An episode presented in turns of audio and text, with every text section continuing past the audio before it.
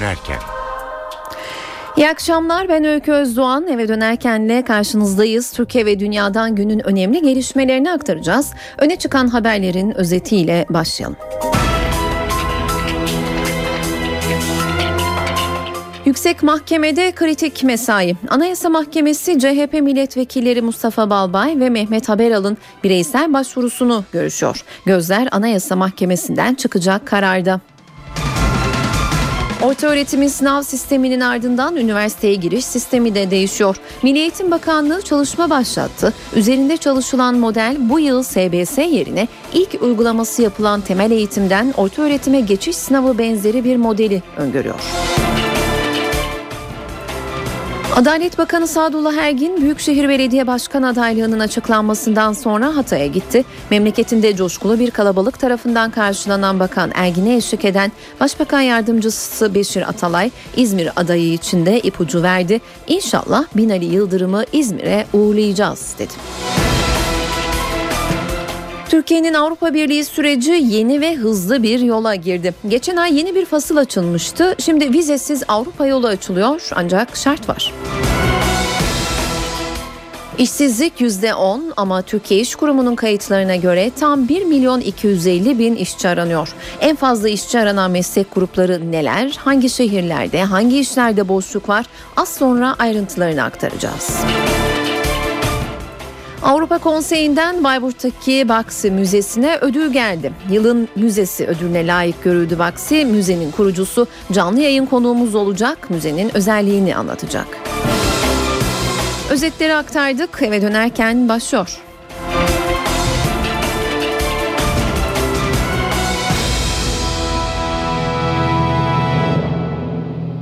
Ankara'da yüksek mahkemenin kritik kararı beklenirken CHP lideri Kemal Kılıçdaroğlu Washington'dan açıklama yaptı. Kılıçdaroğlu karar çok önemli. Bu duyarlılık umarım önümüzdeki süreçte de devam eder. Yargının gereğini yapmasını beklemekteyiz dedi. İktidar cephesinden konuyla ilişkin ilk değerlendirmeyi AK Parti sözcüsü Hüseyin Çelik yaptı. Çelik Anayasa Mahkemesi'nin kararına saygı duyarım, gereği neyse yapılır dedi.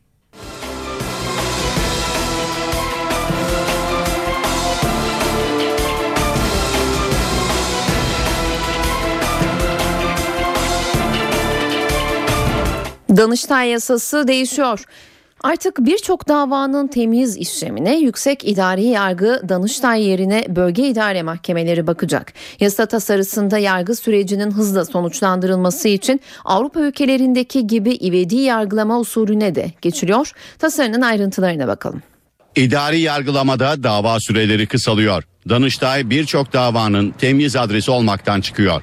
Acil sonuçlandırılması gereken bazı davalar içinse Avrupa ülkelerindeki gibi ivedi yargılama usulüne geçiliyor. Hükümet Danıştay yasasını değiştiren tasarıyı meclise gönderdi. Yeni yasa tasarısı Danıştay'da 15 olan daire sayısının 16'ya çıkmasını öngörüyor. Danıştay yasasına eklenen geçici bir maddeyle 3 yıl için sabit hale getirilen idari dava daireleri kurulu sürekli hale geliyor. Birbirine emsal teşkil edebilecek nitelikteki davaların grup davası olarak görülmesinin önü açılıyor yasaklama kararları hariç ihale ve acil kamulaştırma işlemleriyle özelleştirme yüksek kurulu kararları artık ivedi yargılama usulü çerçevesinde değerlendirilecek. Bu davalarda inceleme 7 gün içinde yapılacak. Dosyaya ilişkin karar 1 ay içinde verilecek. Yürütmenin durdurulması talebiyle ilgili kararlara ise itiraz edilemeyecek. Danıştay ve idare mahkemelerindeki 60 günlük dava açma süresi de 30 güne inecek. Tasarı bölge idare mahkemelerinin temiz talebiyle yapacağı incelemeleri de artırıyor. Danıştay'ın baktığı bazı temiz konuları bölge idare mahkemelerine geçiyor. Konusu 25 ila 100 bin lira arasında olan uyuşmazlıklara yönelik temiz talepleri artık idare mahkemelerinde görülecek.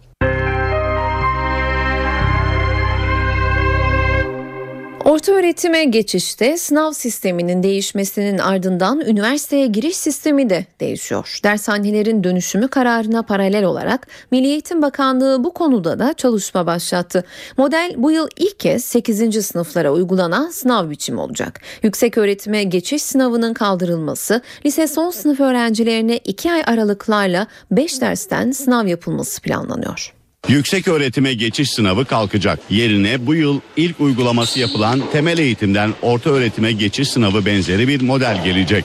Dershane ihtiyacını ortadan kaldırmayı amaçlayan Milli Eğitim Bakanlığı üniversiteye giriş sistemini de değiştirmeye hazırlanıyor. Bakanlığın TÜBİTAK, YÖK ve ÖSYM ile birlikte yürüttüğü çalışma üniversiteye girişte yüksek öğretime geçiş sınavının yani YGS'nin kalkmasını öngörüyor. Edinilen bilgiye göre 2015 yılında YGS yapılmayacak. LYS'nin ise formatı değişecek. Üzerinde çalışılan ilk model bu yıl SBS yerine ilk uygulaması yapılan temel eğitimden orta öğretime geçiş sınavı benzeri bir modeli öngörüyor. Yani lise son sınıf öğrencileri 2 ay aralıklarla 5 dersten sınava girecek ve öğrenci en yüksek notu aldığı sınavla üniversiteye başvurusunu yapabilecek. Konuşulan bir başka modelse lise hayatı boyunca öğrencilerin yıl sonunda sınavlara girmesi. Lise 1, 2, 3 ve 4. sınıflarda merkezi sınavlara girecek öğrencilerin ders durumları da ölçülecek ve çıkan puana göre üniversite tercihi yapılabilecek. Sınavlarda testin yanı sıra kısa, açık uçlu soruların sorulması da gündemde. Milli Eğitim Bakanlığı'nın üzerinde çalıştığı sistemin ayrıntılarını bir uzmanla konuşacağız. Telefon attığımızda eğitim uzmanı Sadık Gültekin var. Sayın Gültekin yayınımıza hoş geldiniz. Ee, hoş bulduk. Kolay gelsin. İyi yayınlar. Teşekkürler. Üniversiteye girişte orta öğretime geçiş sınavı benzeri bir model uygulanması gündemde. 8. sınıf evet. öğrencileri yeni sistemden memnun olduklarını söylüyor ama e, peki bu sistem üniversite hayali kuran gençler için de ideal mi? Siz bir uzman olarak ne düşünüyorsunuz? Şimdi baştan tabii ki hani bunu doğru veya yanlış demek e, çok doğru olmaz. Hı. Önümüzde daha bir süreç var. Bu biliyorsunuz ki temel eğitimden e, orta öğretime geçiş sınavları daha yeni yapıldı. Yani e, nereden baksanız işte bir haftalık bir geçmişi var. E, Nisan ayında da bu uygulanacak. Öncelikle bunları bir görmek lazım. Yani bu yıl aslında bu sistemin devam edip etmeyeceğinin yahut da ne derece düzenlenmesi gerektiğinin bir test yılı olacak. Öncelikle bunu bir görmemiz lazım. Eğer burada hani işler beklendiği gibi giderse tabii ki bunun bir versiyonu olan, bir üst versiyonu olan liseden e, yüksek öğretime geçişte de bu model uygulanabilir. Ancak daha bu test yılına yeni girdiğimiz aşamada şu sıkıntı hep beraberinde geldi. Yani tabii ki burada e, sınıf geçme notlarının ortalaması da devreye gireceği için hani bir hormonlanmış not e, uygulaması e, veliler bundan tedirginler. Yahut da bilgi düzeyi e, çok yüksek olan okullarda e, yani e, notlar böyle çok bol bolamat verilmiyor. Dolayısıyla hani çocuğun bilgisi iyi olmasına rağmen sadece bu notların düşük olmasından dolayı bir mağduriyet de ki söz konusu. Hani bunları nasıl aşacağız? Bu e, şu aşamada bunları kimse bilmiyor. Yani okullar da bilmiyor, milli eğitim de bilmiyor. Bunları yaşayacağız ve göreceğiz. Buradaki e, sorunlar ne kadar ayyuka çıkacak? Ve dolayısıyla bunu biz olduğu gibi e, yüksek öğretime geçişte de kullanabilecek miyiz? Bunlar soru işareti. Bekleyip görmemiz lazım. Ancak e, tabii ki sistemin değişmesi e, güzel bir e, uygulama. Sadece bu da değil. Başka bir e, şey daha var. E, yani burada yıl içinde temel derslerden tabii ki kim hangi branşa yönelmek istiyorsa o temel derslerden yıl içinde birkaç sınav, iki veya üç sınav. Hani bunlardan hangisi yüksekse bu ikinci bir model olarak düşünülüyor. Bunlardan hangisi yüksekse öğrencinin adayın bunu kullanması. Dolayısıyla ikisi de şu aşamada ilk e, baktığımızda olumlu gibi gözüküyor. Ama kendi işlerinde tabii ki bunların bir takım sorunları olacak. Bence yıl içinde birkaç sınav yapılıp da Bunlar e, yani kendi e, branşından hangi dala mühendisliği istiyorsa matematik ağırlıklı, fen istiyorsa fen ağırlıklı yahut da hukuku istiyorsa Türkçe matematik ağırlıklı gibi testte, testlerle yıl içinde birkaç kez girip de hangisi yüksekse onu e, uygulan, uygulanması bana daha mantıklı gibi geliyor. Ama daha önümüzde süreç var. Nereden baksanız bir iki yıllık bir süreç var. Bu aşamada Milli Eğitim Bakanlığı, ÖSYM, YÖK ve TÜBİTAK e, çalışacaklar. Önümüze bir model çıkacak. Artık bunu e, gözden geçireceğiz. Peki teşekkür ediyoruz Sayın Gültekin yayınımıza katıldığınız Kolay gelsin, için. iyi yayınlar. Teşekkürler. Eğitim uzmanı Sadık Gültekin telefon hattımızdaydı. Ekonomik İşbirliği ve Kalkınma Örgütü OECD Uluslararası Öğrenci Değerlendirme Programı'nın 65 ülkedeki öğrenci performansı ile ilgili raporu yayımladı ve Türkiye 65 ülke arasında 44. sırada yer aldı. Rapora ilişkin açıklama yapan Milli Eğitim Bakanı Nabi Avcı yeteri kadar yükselmiş değiliz ama 2006'dan bu yana 3 alanda ciddi bir yükseliş eğilimine girdiğimiz görülüyor. Kendimize haksızlık etmeyelim dedi. Ee, PISA biliyorsunuz Uluslararası Öğrenci Ölçüm Merkezi e, araştırması görünen 2006'dan bu yana e, bu üç alanda da ciddi bir e, yükseliş eğilimine girdiğimiz. Bu e, en yüksek, en hızlı yükselen bu alanlarda en hızlı yükselen ama bu da şüphesiz yerine Evet biz OECD ortalamalarının altındayız. Daha yapacak çok işimiz var. Evet henüz yeteri kadar yükselmiş değiliz ama e, apaçık görünen 2006'dan bu yana e, bu üç alanda da ciddi bir e, yükseliş eğilimine girdiğimiz. Ama bu bir avuntu Dershanelerin dönüşümü konusunda hükümetle dershaneciler arasında görüşmeler sürüyor. Dershane temsilcileri dün Milli Eğitim Bakanı Nabi Avcı ile yaptıkları görüşmenin ardından bugün de Başbakan Yardımcısı Bülent Arınç'la bir araya geldi. Arınç görüşme sonrası yaptığı açıklamada tartışma dershane boyutundan çıktı. Birileri iki tarafın karşı karşıya gelişini fitne ateşine döndürme gayretinde buna rağmen tartışmanın bittiğine yönelik işaretler alıyoruz dedi.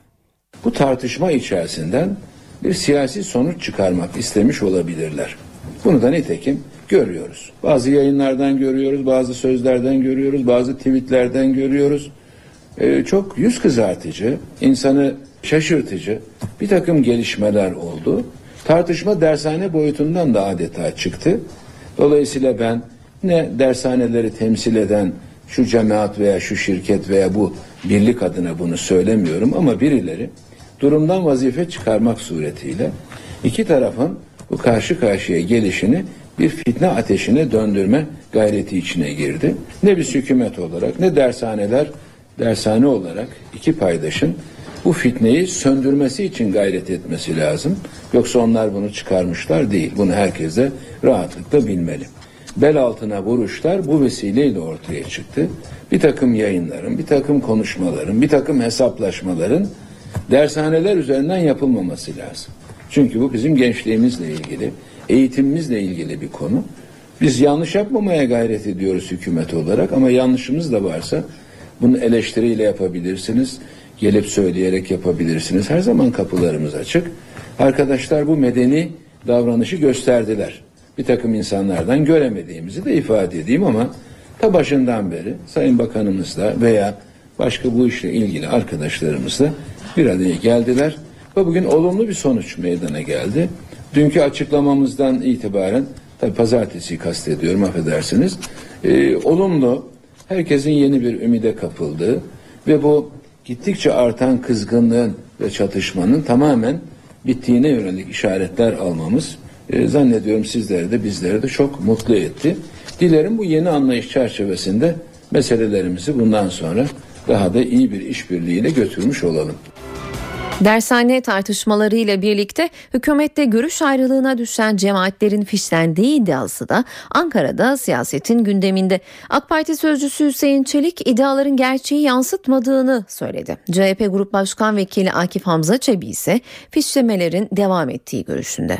Hükümetle arası iyi olmayan cemaatlerin, camiaların mensupları bu şekilde fişlenmektedir şeklinde bir iddiaya dönüştürülmüştür. Bu doğru değildir arkadaşlar. Bu hakkaniyetle bağdaşan bir durum değildir. Hiçbir kurumda ve kişiyle bu bilgiler paylaşılmamıştır.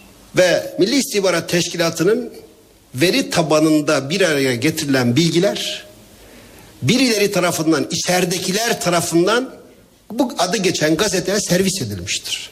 AK Parti sözcüsü Hüseyin Çelik, hükümetle görüş ayrılığına düşen cemaatlerin fişlendiği yönündeki iddiaları yalanladı. Çelik, kimseyi düşman olarak görmediklerini belirtti hiçbir grup, hiçbir camia, hiçbir cemaat MIT'in hedefi durumunda değildir arkadaşlar. Ve sağlıklı olan da budur. Ama terör örgütleri ama uluslararası düzeyde istihbarat toplanması elbette MIT'in hedef kitlesidir. Biz birine muhalif olabiliriz. Siyasi muhalifleriniz olabilir, ideolojik muhalifleriniz olabilir. Bir şeye karşı çıkabiliriz. demokratik kaide ve kurallar içerisinde hukuk içinde kalarak mertçe fikirlerimizi söyleriz. Bu olması gerekenler ve herkes sizi takdir eder. Ama birbirimizi düşman gören bir tavır içerisinde olamayız. CHP Grup Başkan Vekili Akif Hamza Çebi, fişlemelerin halen devam ettiği görüşünde. İnsanları fişleme dediğimiz olayın tek bir amacı o insanlar üzerinde bir baskı oluşturmaktır. Biz fişlemenin 12 Eylül'de kaldığını zannediyorduk. 90'lı yıllarda kaldığını zannediyorduk. AKP döneminde fişleme bütün hızıyla devam ediyor. Saat 17.23 ben Öykü Özdoğan NTV Radyo'da eve dönerken haberlere devam ediyoruz. Türkiye'nin Avrupa Birliği süreci yeni ve hızlı bir yola girdi. Geçen ay yeni bir fasıl açılmasından sonra vize pazarlığı başladı ve nihayet Ankara ile Brüksel geri kabul anlaşmasında imza aşamasına geldi. Dışişleri Bakanı Ahmet Davutoğlu'nun NATO zirvesi için gittiği Brüksel gezisine bu konu damgasını vurdu. Başbakan Erdoğan da Ocak ayında Brüksel'e giderek Avrupa Birliği temsilcileriyle zirve toplantısı yapacak. Şimdi Brüksel'e bağlanıyoruz. Ayrıntıları NTV temsilcisi Gülden Erson Umut'tan alacağız. Güldener, Türkiye vatandaşlarına vizesiz Avrupa için bir takvimden söz ediliyor mu ve Başbakanın Brüksel gezisinden ne bekleniyor, ne yorum yapılıyor? Senden dinleyelim. Öykü takvim hakikaten açıklandı yol haritasıyla birlikte ilk önemli tarih 16 Aralık 16 Aralık tarihinde Ankara'da Avrupa Komisyonu'nun İçişlerinden sorumlu üyesi Cecilia Malmström ile Dışişleri Bakanlığı, AB Bakanlığı ve İçişleri Bakanlığı arasında e, geri kabul anlaşması imzalanacak. Bu geri kabul anlaşması sayesinde Türkiye üzerinden AB'ye giriş yapan kaçak göçmenlerin Türkiye'ye iadesi söz konusu olacak. Bunun karşılığında da yine aynı tarihte Avrupa Birliği Türkiye ile e, vize muafiyetine yönelik olarak müzakere resmen başlatacak. Ardından da üç buçuk yıl içerisinde en geç Türkiye'nin e, ve Türk vatandaşlarının özellikle AB'ye seyahat etmeleri amacıyla e, vize muafiyetine tabi tutulmaları öngörülüyor. Ara dönemde ise özellikle vize konayla uygulanması e, hedefleniyor. Bu çerçevede iş adamları, akademisyenler, gazeteciler, sanatçılar ve öğrencilerin Avrupa Birliği'ne daha kolay bir şekilde vize alarak gelmeleri sağlanacak ve diğer turist vatandaşlarımıza yönelik olarak da turistik seyahatle AB'ye gelmeyi hedefleyen yurttaşlara da vize kolaylığı öngörülüyor. Başbakan Recep Tayyip Erdoğan'ın programı ise o Ocak ayının ikinci haftasında Brüksel'de gerçekleştirilecek. Burada Başbakan Recep Tayyip Erdoğan son 3,5 yıldan bu yana e, Avrupa Birliği'nin Türkiye'yi herhangi bir zirveye çağırmadığını hatırlatarak bu konudaki sistemini dile getirmişti. AB yetkilileri de bu sistemi olumlu bir şekilde karşıladılar ve bu çerçevede Ocak ayının ikinci haftasında Başbakan Recep Tayyip Erdoğan'a ilk defa aday bir ülkenin lideyle üçlü bir troika yapılacak. Üçlü toplantıya Avrupa Komisyonu Başkanı Jose Manuel Barroso, Avrupa Birliği Konseyi Başkanı Herman Van Rompuy, Avrupa Parlamentosu Başkanı Martin Schulz ile Başbakan Recep Tayyip Erdoğan katılacak. Genelde bu format Amerika Birleşik Devletleri, Çin, Japonya, Rusya gibi Avrupa Birliği'nin stratejik önem adettiği ülkelerle gerçekleştirilen bir e, zirve. Burada hem AB-Türkiye ilişkilerini yeniden ivme kazandırmak hem e, Cenevre'de yapılacak olan Kıbrıs görüşmeleri öncesinde Kıbrıs sorunu masaya yatırmak hem de e, özellikle Türkiye'nin e, AB kurumları nezdindeki temsiliyle ilgili olarak önemli bir çalışma gerçekleştirecek. Ve Başbakan Recep Tayyip Erdoğan Brüksel'e gelmişken de hem Türkiye'nin AB nezdindeki daimi temsilciliği yeni binasını, hizmet binasını törenle açacak hem de e, AKP'nin Adalet ve Kalkınma Partisi'nin AB nezdindeki yine bir bürosu var Bundan önce sadece CHP'nin bir bürosu vardı. O büronun açılışını resmi bir törenle gerçekleştirecek öykü. Güldener teşekkürler. NTV temsilcisi Güldener Sonumut telefon hattımızdaydı.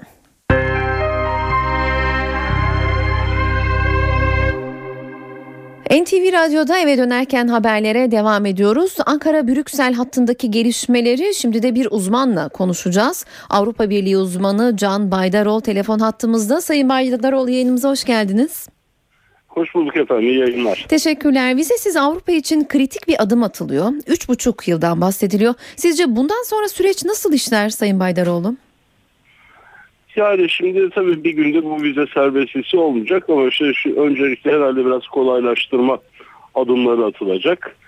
Ee, biraz Ankara Anlaşması'nın eski yükümlülükleri tekrar hatırlatılacaktır büyük olasılıkla. Çünkü normal koşullarda zaten vizenin olmaması lazım. Bizim katma protokolden kaynaklanan haklarımızla ilgili olarak. Hı hı. E buna karşılık Türkiye'de e, bu geri kabul anlaşması meselesinde kendisine düşenleri yavaş yavaş yerine getirmeye başlayacak ama e, anlaşılıyor ki yani ortada bir e, her iki tarafında birbirini denetleme ihtiyacı var. E, yani bir önce e, karşılıklı güven arttırıcı adımlarla e, konuya yaklaşılacak. Tabii bir arada da e, Kıbrıs'la ilgili de hassas bir nokta olduğu da anlaşılıyor. Dolayısıyla orada da e, süreç içerisinde bir çözüm formülü, bir ara formül bulunmaya çalışılacak. Eğer e, Kıbrıs'ta işte şu sıralarda yine e, başlamakta olan e, yeniden bir çözüm planı üstündeki e, görüşmeler olumlu pozisyonda ilerlerse e, tahmin ederim bu da sorun olmaktan çıkacak. Peki Sayın Baydarol e, anlaşmaya göre Avrupa Birliği üyeleri yakaladıkları sığınmacıları Türkiye'ye geri gönderecek. Bu şartın işlemesi nasıl olur? Bir sorun yaratır mı? Yani şöyle söyleyeyim tabii Türkiye'den gittiklerinin kanıtlanması halinde böyle bir şey olabilir. Ee, buna karşılık da Türkiye'nin kendi sınır kapılarını ve özellikle o sınırlarını e, çok ciddi şekilde denetliyor olması gerekir ki e, bu şekilde geriye gönderilenler e, bu sefer Türkiye'de yeni sorunlara yol açmasınlar. Çünkü zaten şu anda Türkiye bir kaçak göç ülkesi haline de hızla dönüşüyor. Yani bu da Türkiye'de yeni bir e, istenmeyen insanların göç ettiği ülke Türkiye haline bizi çevirebilir. Bundan da sakınmak lazım. O yüzden de kendi sınırlarımızı çok iyi denetliyor olmamız lazım. Peki son olarak e, şunu da soralım. Başbakan Erdoğan 3 yıl aradan sonra Brüksel'e gidecek. E, Erdoğan Ocak ayında gerçekleşecek gezide Avrupa Birliği kurumlarının liderleriyle görüşecek. Bunu nasıl yorumlamak gerekiyor Sayın Baydarol? Ağır ilerleyen müzakerelerin yeniden ivme kazanmasını bekliyor musunuz? Yani e, bu kazanabilir ama yani şöyle söyleyeyim şu ana kadar 35 başlığın sadece 14'ünü açabildik. E, bir tanesini de içinde pek de bir şey olmadığı için kapatabildik. E, şimdi bu hızla gidersek yani o zaman Türkiye'de zaten biz ne yaparsak yapalım bizi algıya almayacaklar algısı giderek yerleşiyor ki bu kötü bir algı. Yani hem Türkiye'nin çıkarları için hem Avrupa Birliği'nin çıkarları için kötü bir algı tahmin ederim bir parça bunu düzeltmek için e, özellikle Erdoğan'ın Brüksel ziyareti önem taşıyor ama e, bizim de artık Türkiye tarafı olarak yani bu tam üyelik meselesini e, her türlü spekülatif değerlendirmeden kurtarmak için net bir takvim telaffuzunu artık talep etmemiz gerekir düşüncesindeyim bu ziyaretler sırasında. Çünkü o e, takvim netleşmediği oranda e, Türkiye'den başka hiçbir ülke o müzakere masasına oturup da tam bir olarak kalkıp kalkmayacağını bilemez halde kalmadı. E, dolayısıyla bizim de artık bu belirsizliklerden kurtulmamız gerekiyor. Ben e, Erdoğan'ın ziyaretini bu anlamda önemsiyorum. Teşekkürler Sayın Baydarol. İyi yayınlar efendim. Çok teşekkürler. Avrupa Birliği uzmanı Can Baydarol telefon hattımızdaydı. NTV Radyo'da eve dönerken haberler devam ediyor.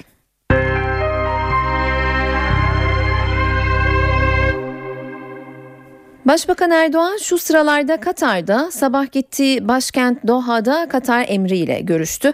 Türk Büyükelçiliği'nin açılışını yaptı. Ayrıntıları Başbakan'la Katar'a giden NTV muhabiri Murat Barış Koralp'ten alacağız. Murat Başbakan'ın Katar emiriyle görüşmesinde hangi konular ele alındı? Katar Başbakan'ın çok sık ziyaret ettiği bir ülke ama bu ziyaret öncekilerden farklı. Katar tahtı geçtiğimiz günlerde el değiştirdi. Katar tahtını Katar 18 yıldır yöneten Hamad bin Halife El Tani koltuğu oğluna 33 yaşındaki Şeyh Tamim bin Tani'ye devretti. Yeni Katar emiriyle ilk kez görüştü Başbakan Erdoğan. Bu açıdan önemli, bu açıdan diğer ziyaretlerden ayrılıyor bu Katar ziyareti. Katar Türk dış politikası açısından da kritik bir ülke. Hem Suriye hem de Mısır konusunda Türk dış politikasıyla paralel benzer bir tutum kalkınmıştı. Katar Başbakan Erdoğan yaptığı konuşmada da bunun altını çizdi. Bölgesel konularda örtüşen görüşlere sahibiz dedi. Suriye'deki iç karışıklık başladığından beri Türkiye'de Katar'da muhaliflerin yanında konumlandırmışlardı dış politikalarını. Mısır'daki darbeden sonra da yine ilk ülke e, devlet cumhurbaşkanı Muhammed Mursi'nin yanında yer almışlardı. Dış politikalarına bu yönde şekillenmişlerdi. Bu açıdan önemli ziyaret diplomasi bu ziyaretin bir ayağı başbakanın heyeti göz önünde bulundurulursa bir diğer başlıkta enerji olarak ortaya çıkıyor. Çünkü Enerji Bakanı Taner Yıldız da Başbakan Erdoğan'la birlikte Katar'da Doha'da bir diğer dikkat çekici isim de MİT Müsteşarı Hakan Fidan. O da Başbakan Erdoğan'a bu ziyaretinde Katar'da Doha'da eşlik ediyor. Başbakan e, Katar emriyle enerji başlığını da görüşüyor. İstihbari konularda gündemde kuşkusuz Suriye ve Mısır'da görüşülüyor. e, yeni Katar emiriyle görüşmesinin ardından Başbakan Doha'da yeni açılan Türk Büyükelçiliği binasına da geldi. Burada da bir konuşma yaptı. Burada da az önce ifade ettiğimiz gibi e, Suriye ve Mısır konusunda ortak görüşlere sahip olmasının Türkiye ile Katar arasında işbirliğine vurgu yapan bir konuşma yaptı Başbakan Erdoğan. Şu dakikalarda aslında Katar'dan ayrılmasını bekliyorduk ama biraz farklı program Türkiye saatiyle 17'de ayrılması bekleniyordu. Başbakan Erdoğan'ın Katar'dan, Doha'dan ancak program biraz farklı. Akşam saatlerinde İstanbul'a Türkiye'ye geri dönüş yapacak. Peki. Teşekkürler Murat. NTV muhabiri Murat Barış Koralp telefon hattımızdaydı.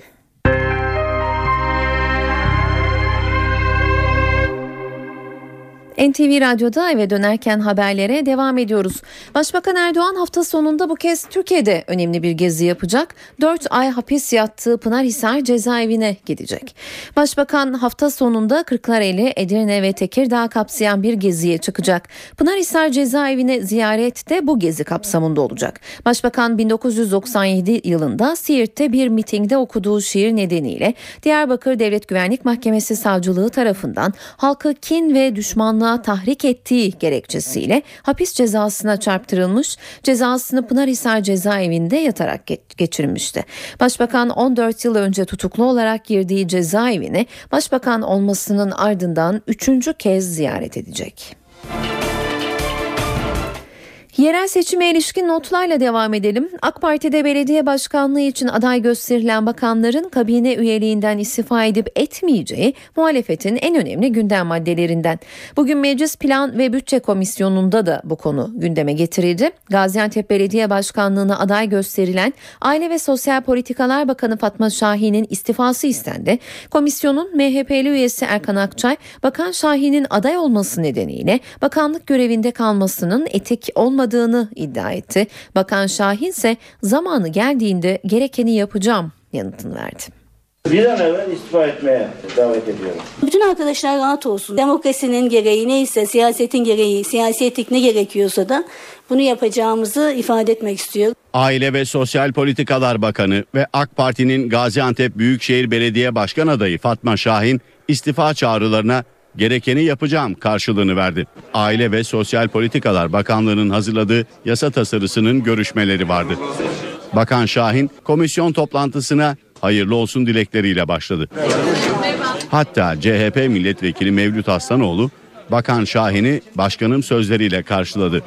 Sayın Başkanım bu benim yengem. Vallahi bilemeyiz yani biz o işte. Ancak komisyonun MHP'li üyeleri Fatma Şahin'i istifaya davet etti. Sayın Bakan'ın zihni ve mesaisi bakanlıktan ziyade belediye başkan adaylığına olacağı aşikar. Bir an evvel istifa etmeye e, davet ediyorum. Bakan Şahin eleştirilere hak verdiğini söyledi. Bizim istifamızla alakalı süreçte hepiniz takip ettiğiniz Yüksek Seçim Kurulu bir karar açıkladı. Bakanların istifa etmesine gerek yok diye hukuk devletinde. Ama arkadaşlarımızın söylediği noktadaki hassasiyetlerine de ben de katılıyorum. Bu işin bir haksız rekabete dönüşmesine de asla fırsat vermem. Adalet Bakanı Sadullah Ergin Büyükşehir Belediye Başkan adaylığının açıklanmasından bir gün sonra Hatay'a gitti. Bakan memleketinde coşkulu bir kalabalık tarafından karşılandı. Bakan Ergin'e eşlik eden Başbakan Yardımcısı Beşir Atalay ise AK Parti'nin İzmir Büyükşehir Belediye Başkan adayı için sinyal verdi. Sadullah Bey'i kendi iline yeni de büyük şehir oldu.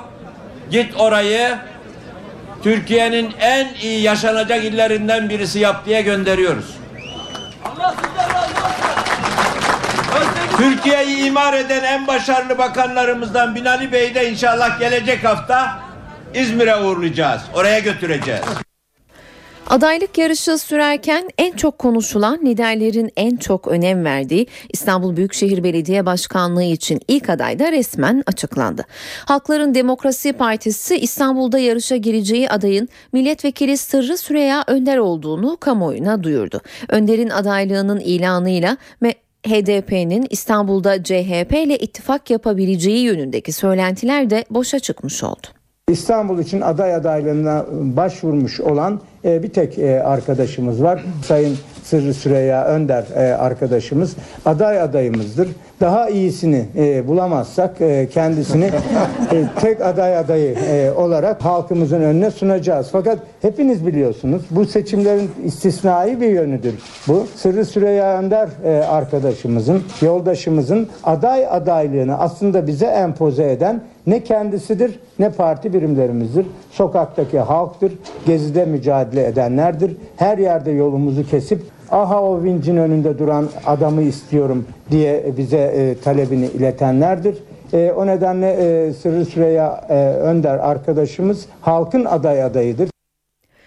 Başbakan da yarın partisinin İstanbul Büyükşehir Belediye Başkan adayını açıklayacak. AK Parti'nin mega kentte yola Kadir Topbaş'la devam etmesine kesin gözüyle bakılıyor. CHP'nin İstanbul Büyükşehir Belediye Başkan adayı ise henüz netleşmedi. Gürsel Tekin aday adaylığını ilan etti. Mustafa Sarıgül'ün ise açıklamayı bugün Star Televizyonu ana haber bülteninde yapması bekleniyor. Sarıgül saat 18.30'da başlayacak Star ana haberde Nazlı Öztarhan'ın konuğu olacak. Saat 17.45 NTV Radyo'da eve dönerken haberlere devam ediyoruz.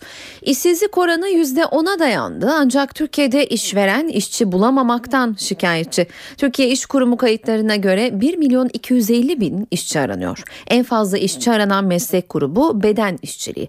Temizlik görevlisi, satış danışmanı, güvenlik görevlisi, garson ve büro elemanı en çok işçi aranan meslekler. 306.104 kadroyla İstanbul en çok işçi aranan kent. İzmir 80 binle ikinci, Ankara ise 55 bin işçiyle üçüncü sırada. Para ve sermaye piyasalarından son verileri aktaralım. BIST 100 endeksi ikinci seansın sonuna doğru 73 bin puan seviyelerinde. Bankalar arası piyasada dolar 2.04, euro 2.77 liradan satılıyor. Euro dolar paritesi 1.35, dolar yen paritesi 99 seviyelerinde. Uluslararası piyasalarda ise altının onsu 1227 dolardan alıcı bulurken iç piyasada Cumhuriyet altını 573, çeyrek altın 142 liradan satılıyor. Brent tipi ham petrolün varil fiyatı fiyatı 112 dolar. Bir kişi iki kez doğar, hayata iki kez yeniden adım atarak büyür mü? İzmir Karşıyaka'da bunun bir örneği gerçekleşti. Tinercilerin saldırısıyla komaya giren genç 7 yılda hayatı yeniden öğrendi. Komadan çıktıktan sonra aylarca hastanede kalan genç annesinin yoğun gayretiyle hayata yeniden tutundu, iş sahibi oldu, evlendi. Tinercilerin saldırısına uğradı. İki buçuk ay komada kaldı. 25 yaşındaki Emre Yıldız 7 yıl önce bir bebekten farksızdı. Yürümekten konuşmaya bildiği her şeyi sil baştan öğrendi. Annem beni ikinci kez yürümeyi öğretti. Bana ikinci kez oturup kalkmasını öğretti. Her şeyi bana tekrardan öğretti. Emre Yıldız İzmir Karşıyaka'daki parkta 2006 yılında saldırıya uğradı. Tinerciler para ve sigara isteklerine olumsuz yanıt veren genci öldüresiye darbetti. Üniversite hayalleri kuran gencin hayatı bu olayla kabusa döndü. Tam 78 gün bilinci kapalı olarak bitkisel hayatta kaldı. Beyin fonksiyonları zarar gören Emre Yıldız aylar sonra hastaneden taburcu oldu. Annesinin desteğiyle hayatı yeniden öğrendi. Çocuk gibiydim böyle ufak bir çocuk gibiydim. İş aradım çalışamadım. Yani el, yapmak istediğim şeyleri eski sağlığımın sağlığımdaki hallerimi yaparım diyerekten girdim her işe girdim ama yapamadım. Yıldız ikinci hayatına Arzu Yıldız'la evlenerek başladı. Şimdi özel bir firmada çalışıyor. Bir mucize kurtuluşun haberini aktaracağız şimdi. Atlantik Okyanusu'nda bir tekne battı ve mürettebattan ümit kesildi. Ancak olaydan 60 saat sonra 30 metre derinlikte ve bir el hayata uzandı. Su almamış bir bölmeye sığınan ve ölümü bekleyen teknenin aşçısına ulaşıldı. Şanslı adam dalgıç kıyafetleri giydirilerek yukarı çıkartıldı. Nijeryalı aşçı teknenin içinde yaklaşık 3 gün boyunca sadece birkaç kutu gazlı içecek içmiş. Aşçı daha sonra yaptığı açıklamada çoktan son duasını etmiş olduğunu ve kurtarılacağını hiç tahmin etmediğini belirtti.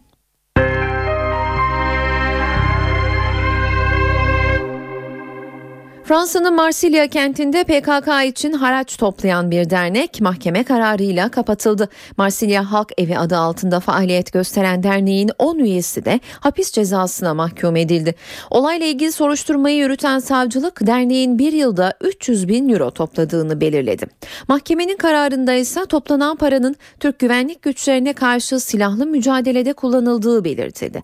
Dernek kapatılırken derneğin üyesi oldukları söylenen 10 kişi de 6 ayla 3 yıl arasında değişen hapis cezasına mahkum edildi. Marsilya Halk Evi Derneği Fransa'da 211 yılından bu yana kapatılan PKK'ya yakın ikinci dernek. Paris Ceza Mahkemesi 2011 yılında da Paris'teki Ahmet Kaya Kültür Merkezi'nin kapatılmasına karar vermişti. Suriye'de iki buçuk yıldır süren iç savaş yeni bir tehdit doğurdu. El-Kaide ülkedeki varlığını ciddi şekilde güçlendirdi. Öyle bir rejim güç öyle ki rejim güçlerine karşı savaşan Özgür Suriye ordusundan çarpıcı bir açıklama geldi. Özgür Suriye ordusunun komutanı General Selim İdris, Beşar Esad iktidarı bıraksa bile Suriye'de savaş bitmeyebilir dedi. Suriye'deki iç savaşta El-Kaide gün geçtikçe güçleniyor. Bu durum hem Suriyeli muhalifleri hem de uluslararası toplumu tedirgin ediyor.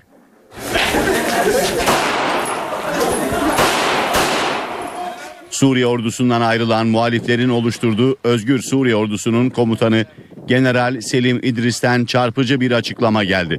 İdris İstanbul'da yaptığı yazılı açıklamada El-Kaide'ye karşı Suriye ordusuyla ortak mücadele edebileceklerini söyledi.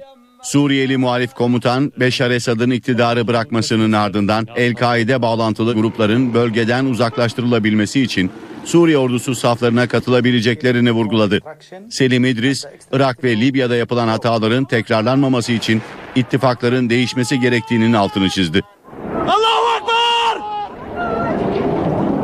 Özgür Suriye ordusunun istihbarat verilerine göre El-Kaide bağlantılı Irak, Şam İslam Devleti'nin Suriye'de 5500 yabancı ve 2000 Suriyeli savaşçısı bulunuyor.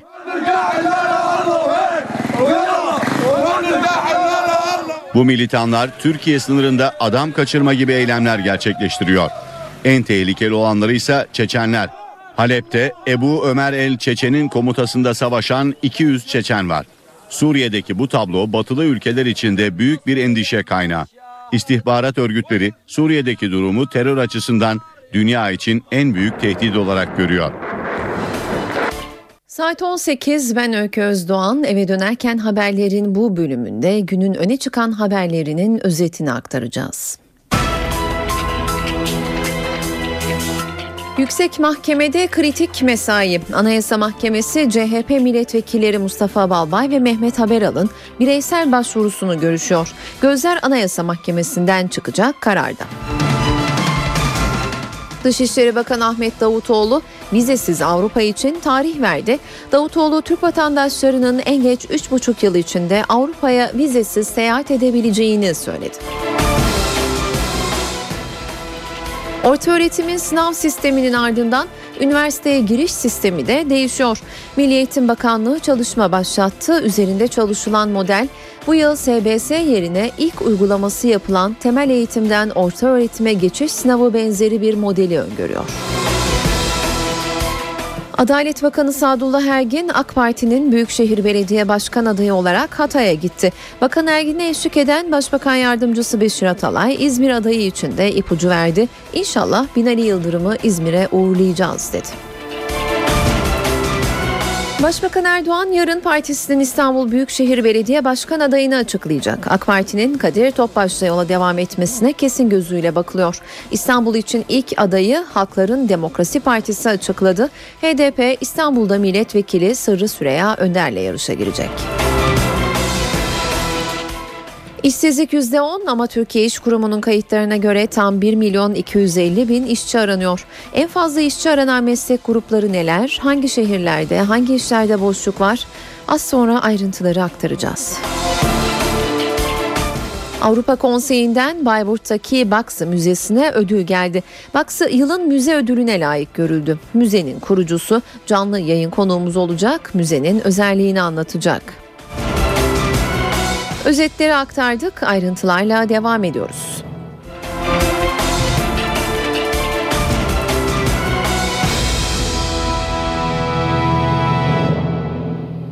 Anayasa Mahkemesi CHP'nin İzmir ve Zonguldak milletvekilleri Mustafa Balbay ile Mehmet Haberal'ın uzun tutukluluk süresi ve milletvekilliği haklarının ihlal edildiği gerekçesiyle yaptığı bireysel başvuruları görüşüyor.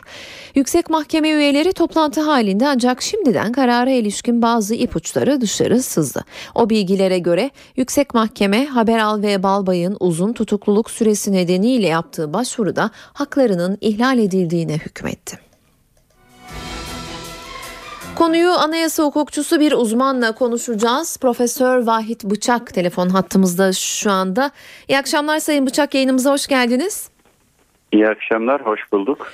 Ee, Sayın Bıçak Anayasa Mahkemesi'nin kararı ne anlama geliyor? Ee, Balbay şu anda tutuklu değil, hükümlü olduğuna göre davanın yeniden görülmesi mi gerekecek? Hak ihlali tespitinin sonucu ne olur?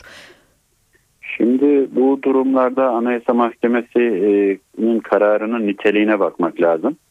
Anayasa Mahkemesi e, bir norm, kural hakkında iptal kararı verebilir veya bir insan hakları ihlalini tespit edebilir.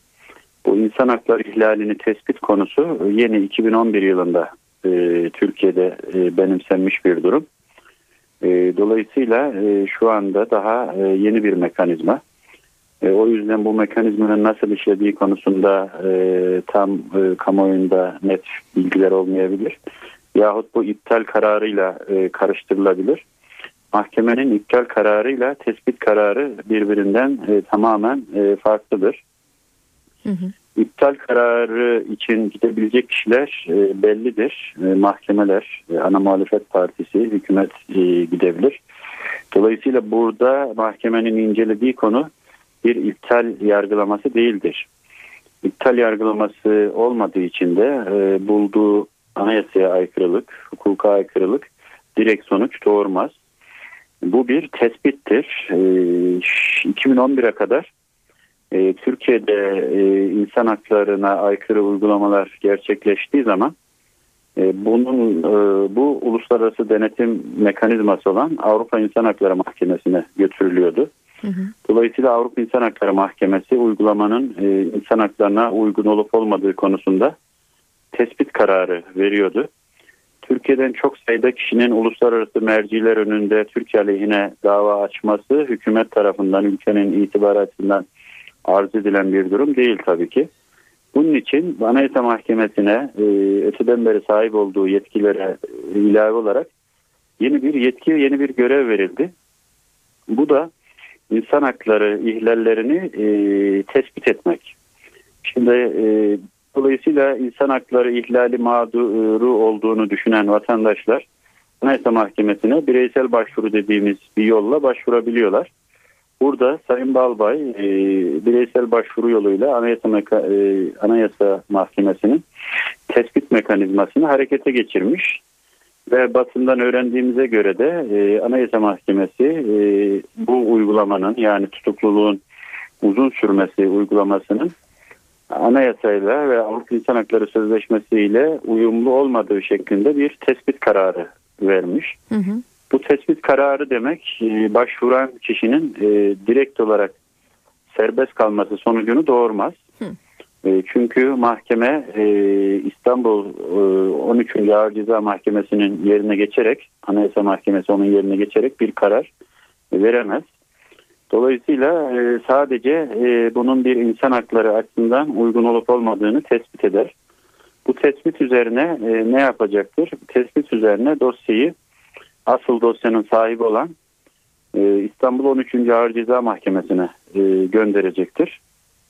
E, ve İstanbul Ağır Ceza Mahkemesi e, tekrar bu tutukluluğun devamı e, konusundaki kararını e, bir kez daha gözden geçirecektir. Tabi burada Anayasa Mahkemesi bir kanaat e, ortaya koymuştur, bir görüş ortaya koymuştur. Hı hı. Ve Anayasa Mahkemesi anayasayı yorumlama e, tekelini elinde tutan e, üst bir e, mercidir. Dolayısıyla bunun kararları e, teknik hukuk olarak bağlayıcı olmasa bile İstanbul 13. Mahkemesi'ni onun e, İstanbul Mahkemesi'nin e, kararını yönlendirme, etkileme e, fonksiyonuna sahip olacaktır. Dolayısıyla bu Anayasa Mahkemesi'nin gerekçeli kararını dikkat alarak İstanbul Mahkemesi e, tutuklamanın devamına ya da e, tutuklanmanın sona ermesine yani tahliyeye e, karar verebilecektir.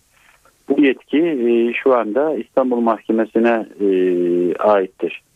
Burada tabii e, tespit yapıldığına göre tespit, insan hakları ihlali tespiti yapıldığına göre tazminat ödenmesi e, mekanizması e, devreye girebilir. E, ve ikinci olarak da e, tazminatın yanında veya tazminata alternatif olarak e, tahliye e, durumu e, önümüzdeki günlerde e, söz konusu e, olabilir. Şu anda tabi Anayasa Mahkemesi'nin kararını, gerekçeli kararını henüz e, okumuş görmüş değiliz. E, dolayısıyla bunlar e, tam olarak ortaya çıktıktan sonra bu kararları inceleme e, fırsatı bulduktan sonra somut dosya ile ilgili e, ne gibi e, gelişmeler olabileceği daha net e, söylenilebilir. Ancak hukuksal çerçeve e, nettir. E, Anayasa Mahkemesi'nin e, kuruluş kanunu olsun, ceza muhakemesi kanunu olsun, e, sürecin nasıl işleyeceği, aktörlerin bu süreç esnasında hakları ve etkilerinin e, neler olduğu açık ve net olarak e, düzenlemiştir. E, dolayısıyla burada e, Anayasa Mahkemesi'nin e, yaptığı iş bir tespit işlemidir. E, tespit işleminin konusu da e, uzun tutuklama süresi e, Anayasaya ve Avrupa İnsan Hakları Sözleşmesi ile uyumlu mudur, e, değil midir? Türkiye'de malumlar olduğu üzere e, tutuklamanın bir alt sınırı mevcut değildir. Üst sınırlar vardır. E, üst sınırda üç farklı üst sınır vardır. Temel tutukluluk süresi bir yıldır. Bu bir yıllık süre ağır ceza mahkemesi dışındaki mahkemelerde tutukluluk süresi bir yıldır. Bu bir altı ay daha uzayabiliyor. Bir buçuk yıl olabiliyor tavan. Ağır ceza mahkemesinde görülen e, davalarda ise tutukluluk süresinin tavanı e, iki yıl. E, bunun bir üç yıl daha uzaması söz konusu olabiliyor. Dolayısıyla maksimum e, beş yıl olabiliyor. Ancak bu ağır ceza mahkemesi terörle mücadele kanunu 10. madde çerçevesinde yargılama yapan bir mahkeme ise yani organize suçlara suç örgütleri söz konusu ise bu durumda iki kat olarak uygulanıyor e, kanun gereği. 5'inde iki katı demek 10 yıl e, tutuklu kalabilmesi gibi bir e, düzenleme e, söz konusu şu, şu andaki pozitif hukukta. Tabii bu 10 yıl e, uzun bir süre. Neticede tutuklama bir tedbirdir. Tedbir kaçma şüphesi ve tutuklama kaçma şüphesi ve delilleri karartma şüphesine karşı bir tedbirdir. Dolayısıyla kişilerin e, tutuklama suç işleyip işlemediğini, masum olup olmadıklarını evet. e, göstermez. O tamamen e, kararla ilgilidir. Şu an 13. E, Ağır Ceza Mahkemesi bu kişilerle adı geçen kişilerle ilgili kararını da açıkladı ve bunları Peki. suçlu buldu. Suç işlediklerine hükmetti. Ancak bu henüz kesin bir karar değil. Bu kararın kesinleşmesi için e, Yargıtay incelemesinden geçmesi gerekiyor. E, tabii şu anda Yargıtay incelemesinden geçebilmesi için de e, kararın e, gerekçesinin yazılmış olması gerekiyor. E, kararın henüz gerekçesi bildiğimiz kadarıyla yazılmadı. Yani dosya e, İstanbul Mahkemesi'nde e, bulunuyor. Ve yine hukukumuz gereği her 30 günde bir tutukluluk işleminin devam edip etmeyeceğine dosyanın bulunduğu mahkeme karar vermek durumundadır. Talep olmasa bile taraflar e, istemese bile yasa gereği 30 günde bir savcıdan mütalaa alınmalı. Hı hı hı. Sanık e, vekillerinden, müdafilerden savunma alınmalı ve neticede tutukluluk işleminin devam edip etmemesine e, karar vermelidir. Dolayısıyla e, Anayasa Mahkemesi e, bu olay uzun tutukluk süresi insan haklarına aykırıdır şeklinde bir kanaat ortaya e, koymuşsa bu durumda e, bu kanaat direkt sonuç doğurmayacaktır. E, bu e, kanaat e, kararı veren mahkemeye bildirilecektir. Kararı veren e, mahkeme bu karar doğrultusunda bu görüşü paylaşabileceği gibi e, bu görüşe katılmaya e, bilir de. E, bu durumda 13 İstanbul 13 Ağır Ceza Mahkemesi'nin nasıl bir e, tutum takınacağını e, bekleyip görmemiz gerekir. Peki çok teşekkür ediyoruz Sayın Bıçak yayınımıza katıldığınız, verdiğiniz bilgiler için çok teşekkür ediyoruz. Rica ederim. İyi yayınlar dilerim. Teşekkürler. Profesör Vahit Bıçak telefon hattımızdaydı. Anayasa Mahkemesi de kararını açıklayınca bu konuya ilişkin ayrıntıları ve yorumları NTV Radyo'da dinleyebilirsiniz.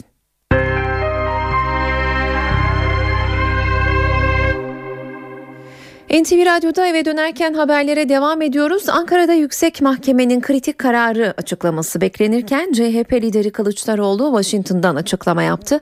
Kılıçdaroğlu karar çok önemli. Bu duyarlılık umarım önümüzdeki süreçte de devam eder. Yargının gereğini yapmasını beklemekteyiz dedi. CHP liderinin açıklamalarının ayrıntılarını NTV muhabiri Miray Aktağ Uluç'tan alacağız. Miray seni dinliyoruz. Ankara'dan gelen kararı Cumhuriyet Halk Partisi Genel Başkanı Kemal Kılıçdaroğlu Washington'dan değerlendirdi. Alınan kararın çok önemli olduğunu söyleyen CHP Genel Başkanı yargının yerine e, gereğini yerine getireceğini getirmesini sabırsızlıkla bekliyoruz dedi. Tutuklu tüm milletvekillerinin parlamentoda olmalarının, görevlerinin başında olmalarının gerektiğini altını çizen Cumhuriyet Halk Partisi lideri onların meclise gelip yemin etmeleri bizim için büyük mutluluk ifadelerini kullandı. Mustafa Bağbay'ı biraz anlattı CHP Genel Başkanı zira bu soru kendisine sorulduğunda Amerikan Türk Konseyi'nin toplantısındaydı. Ee, çok sayıda Miray bu arada lafını kesmek durumundayım. Mustafa Balbay demişken sıcak bir gelişme var. Onu hemen aktaralım istiyoruz. Anayasa Mahkemesi CHP Milletvekili Mustafa Balbay'ın uzun tutukluluk itirazını haklı buldu.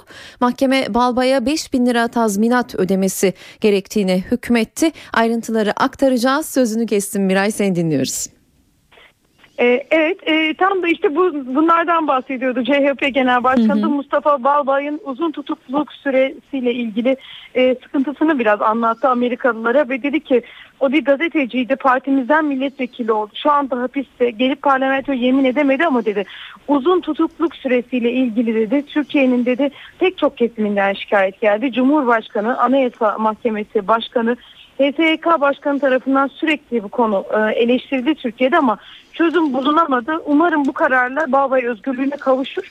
Buna bir katkı yapar dedi. Bundan sonraki süreçte Balbay'ın e, tahliye olmasını bekliyor Cumhuriyet Halk Partisi. Bu yönde bir beklentisi var ve kararı buradan Cumhuriyet Halk Partili milletvekillerinin yakından takip ettiklerini, gelişmeleri Ankara'dan sürekli irtibat, olduk, e, irtibat halinde olduklarında söylemekte fayda var. CHP lideri de aynı şekilde sürekli bu konuyla ilgili bilgilendiriliyor çevresindeki isimler tarafından ve ilk değerlendirmesi de özetle bu şekildeydi.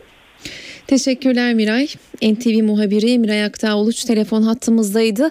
Az önce aktardığımız sıcak gelişmeyi son dakika haberini yineleyelim. Anayasa Mahkemesi CHP milletvekili Mustafa Balbay'ın uzun tutukluluk itirazını haklı buldu. Mahkeme Balbay'a 5 bin lira tazminat ödenmesi gerektiğine hükmetti.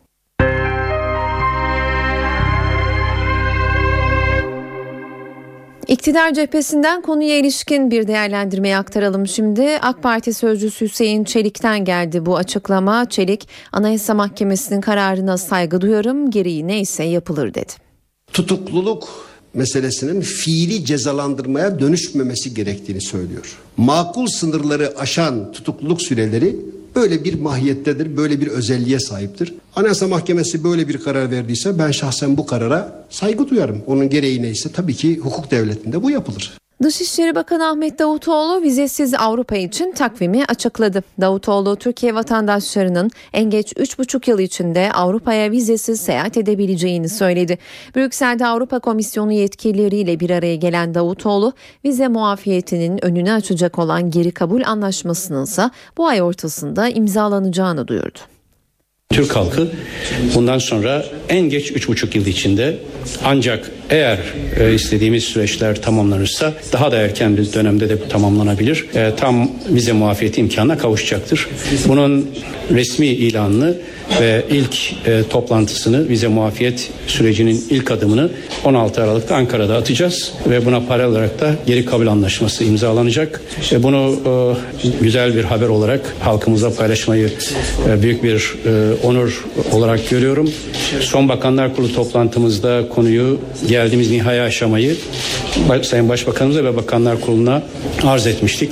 Burada e, özellikle İçişleri Bakanlığımıza ve Avrupa Birliği Bakanlığımıza e, yürüttükleri yoğun çabalar dolayısıyla da teşekkür ediyorum. Üç bakanlık her aşamada birlikte çalıştık. E, çok önemli e, kritik aşamalarda e, üç bakanlığın teknik elemanları yoğun çaba sarf ettiler. Onlara da e, bütün gayret gösterenlere, çaba gösterenlere ve bütün bakanlık yetkililerine e, teşekkür ediyorum. Tekrar e, her iki komisere de katkıları dolayısıyla teşekkür bir borç biliyorum. Ve ülkemizde halkımıza hayırlı olsun diyorum.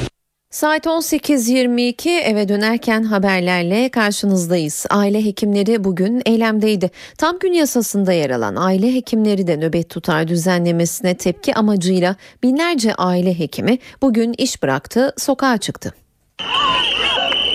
Bugün burada yine 4 Aralık'ta İstanbul'da yine çok kalabalık bir meslek örgütü e, topluluğu olarak bir aradayız. Ülke insanının en çok memnun olduğu, sağlık sisteminden en çok e, pozitif etkiyle ayrıldığı, yüzü gülerek ayrıldığı aile hekimliği sistemi bitirilmek isteniyor. Bunun altında bugün mecliste 663 sayılı KHK kanun hükmünde kararnameyle konulması düşünülen aile hekimlerine ve ebe ve hemşire arkadaşlarımıza zorunlu nöbet en az 16 saat olarak nöbet tutturulma ile ilgili bir madde var. Madde 52. Biz bunu kabul etmiyoruz. Meclisimizdeki milletvekillerimize bu konuda bilgilendirmemizi yaptık. Bugün yarın görüşülecek ama bu aile hekimliğini bitirmek anlamına geliyor. Hekimlerin tepki gösterdiği tam gün yasasının görüşmelerine Meclis Genel Kurulu'nda devam ediliyor. Tasarıda aile hekimlerinin yanı sıra profesör ve doçentleri de yakından ilgilendiren düzenlemeler var. Tasarı üzerinde bir değişiklik yapılmazsa profesör ve doçentler mesai dışında özel hastane ve vakıf üniversitesi hastanelerinde çalışabilecek. Kamuda çalışan doktorlar yine mesai dışında iş yeri hekimliği yapabilecek.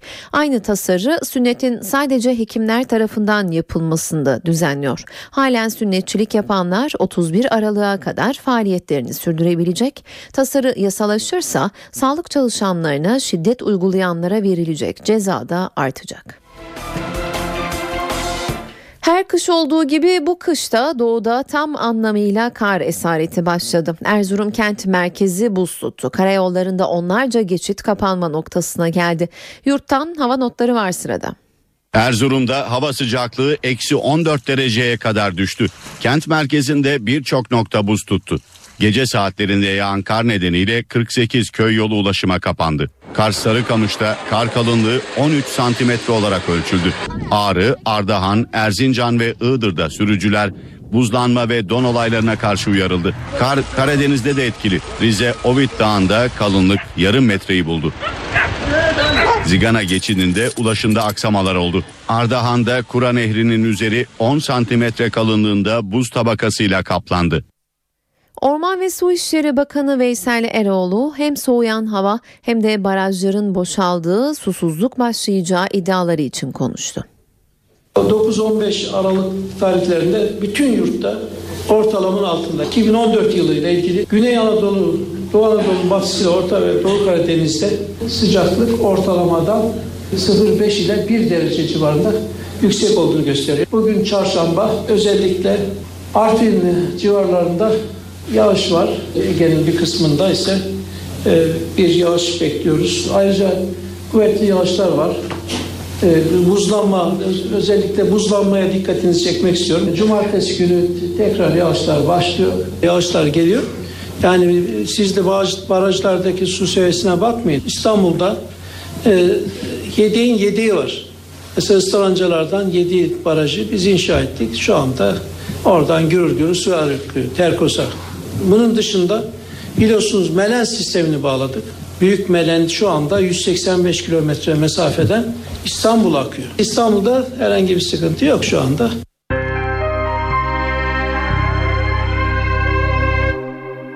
Başbakan Erdoğan günübirlik bir ziyaret için Katar'daydı. Mısır ve Suriye konularının masada olduğu ziyarette MİT Müsteşarı Hakan Fidan da hazır bulundu. Katar emriyle görüşen Başbakan Türkiye'nin Doha Büyükelçiliği'nin açılışını da yaptı. Başbakan Recep Tayyip Erdoğan Doha Havaalanı'nda Katar İçişleri Bakanı tarafından karşılandı. Enerji ve Tabi Kaynaklar Bakanı Taner Yıldız'la MİT Müsteşarı Hakan Fidan'ın eşlik ettiği Erdoğan, daha sonra Katar Emiri Şeyh Tamim bin Hamad El Sani ile bir araya geldi. Yaklaşık iki saat süren görüşmede Suriye'deki durum başta olmak üzere Mısır ve Filistin'deki gelişmeler ele alındı. Enerji ve ekonomi konularında da görüş alışverişinde bulunuldu. Türkiye'den elektrik üretim anonim şirketi ile Katar Holding arasında da enerji alanında işbirliği anlaşması imzalandı. Başbakan daha sonra Türkiye'nin Doğa Büyükelçiliği'nin açılışını yaptı.